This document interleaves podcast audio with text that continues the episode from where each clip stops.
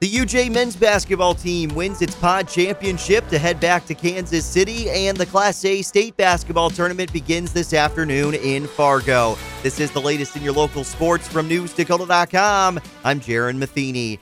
For the fourth time in five seasons, the University of Jamestown men's basketball team is moving on to the final site as the Jimmies defeated Peru State 95 to 88 in the Pod Championship in the national tournament at Newman Arena yesterday. Mason Walters had 35 points and seven rebounds on 14 of 18 shooting in his final game in Jamestown. Mark Chose had a season high 20 points, and Will Cordis added 15. Woodford had 13 points last night and recorded his 56th steal of the season in the victory. The Jimmies improved to 27 and 6 on the year and are headed back to Kansas City for the round of 16 and the rest of the national tournament. The Jimmies will face Indiana Tech on Tuesday night at 5 p.m. in the round of 16. We'll have full coverage on Jamestown 1071. The UJ women's basketball team saw their season come to a close in Helena, Montana yesterday in the second round of the national tournament as Carroll College defeated Jamestown 73 to 60.